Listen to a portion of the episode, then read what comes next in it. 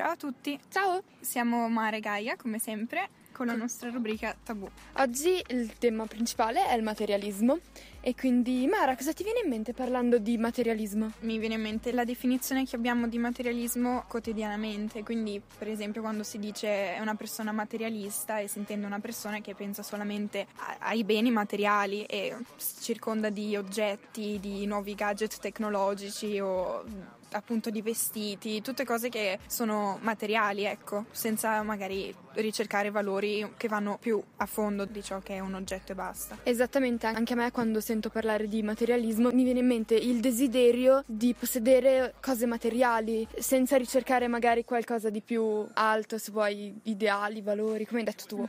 oggetti materiali che alla fine vanno a soddisfare dei bisogni superficiali, non sicuramente dei bisogni più profondi. Esattamente, appunto, in realtà c'è anche proprio una corrente filosofica che si chiama materialismo. Hai voglia di parlarcene un pochettino? Certo, allora il materialismo è questa corrente filosofica che, come dire, identifica la realtà e tutto ciò che esiste semplicemente nella materia. È vero quello che appunto si può toccare e vedere, non c'è niente che va al di là, non c'è spiritualità, non c'è del divino, non c'è niente più del materiale ed è infatti anche associata all'ateismo perché esclude il divino. Ecco, a grandi grandi linee questo è il materialismo nella filosofia. Poi c'è anche il materialismo storico che è stato, diciamo, inventato da Karl Marx. Appunto lui applica all'interpretazione della storia questa filosofia. In pratica dice che ogni cambiamento sociale e politico è successo appunto per un motivo economico o tecnologico e mai per motivi puramente politici, filosofici, artistici o religiosi, come invece dicono gli idealisti, per esempio. Personalmente, io trovo che questo concetto di materialismo è molto collegato al consumismo, del quale anche abbiamo un po' parlato durante la puntata di sviluppo sostenibile. Mhm.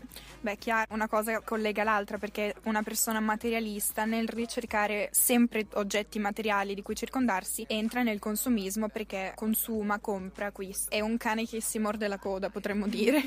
Se uno è materialista, di conseguenza entra nel consumismo e così il consumismo è dovuto al materialismo. In sé è vero, nel senso molto spesso il materialismo rischia di cadere nel consumismo, però il consumismo forse parla più di bisogni illusori che ci sono stati, se vuoi, imposti da pubblicità, dalla società, da dobbiamo dimostrare di essere all'altezza degli altri magari, Esatto. con l'ultimo modello di telefono, con l'ultima auto, con quello che si vuole. È un po' un'ostentazione, se vogliamo, tramite beni materiali. E proprio per questo prima dicevo che va a soddisfare bisogni superficiali perché magari ci sono alcune persone che hanno un- una carenza d'autostima, una carenza d'affetto, sono magari esclusi dalla società perché non posseggono quelle cose, dunque per compensare questa loro mancanza si circondano di oggetti, comprano sempre l'ultimo telefono, le scarpe dell'ultima moda, quindi secondo me quando c'è un forte materialismo, quindi un forte consumismo è perché c'è una carenza anche di valori forti di una persona, se si ha così tanto bisogno di dimostrare quanto si vale chi si è attraverso gli oggetti e non attraverso la propria persona. Sì, in fondo il materialismo, detto proprio filosoficamente, è quello. Se una persona è materialista pura, non gli interessano gli ideali, gli interessa ciò che è materia, ciò che è reale per lui. In fondo è semplicemente un altro tipo di visione del mondo.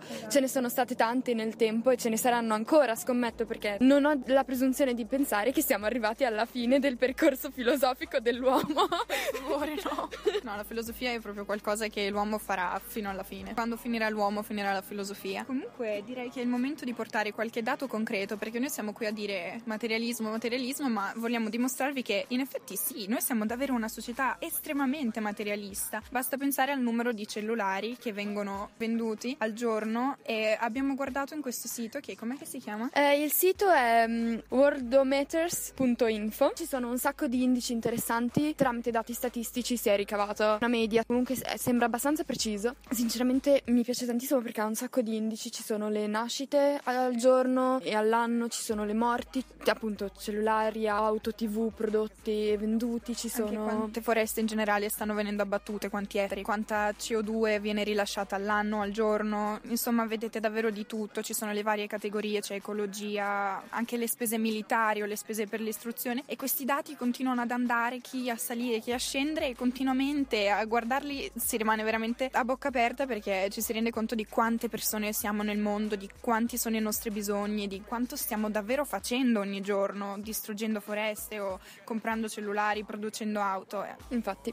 Detto ciò, torniamo. In pratica, i cellulari che sono venduti ogni giorno sono 3 milioni 300 mila. Che se ci pensate è un numero allucinante. Perché sì, noi abbiamo tutti un cellulare, l'abbiamo tutti comprato un giorno. Però pensate a 3 milioni 300 mila persone circa oggi che sono andate in un negozio e hanno detto: Salve, buongiorno, io vorrei comprare un cellulare. O che l'hanno ordinato su internet. Esattamente, e chissà quanti in questo momento ne stanno comprando una. È impressionante, davvero impressionante. Poi un altro dato è quello delle televisioni. Vengono vendute 450.000 televisioni al giorno. Che se ci pensate, un telefono è un telefono a testa. Invece le televisioni ce ne abbiamo una per casa, se, o due non lo so, io ho una sola televisione a casa, non so. Una in, una in, ogni stanza, è assurdo. Se ci pensate, una o due al massimo televisioni per ogni casa, noi che stiamo bene, ne abbiamo uno o due, anche di telefoni qua che stiamo bene, ne abbiamo uno ciascuno. Però ci sono altri paesi magari meno ricchi dove ce n'è uno per famiglia o due per famiglia. Per finire, ci sono circa 150.000 auto prodotte oggi, che abbiamo notato che sono meno delle biciclette.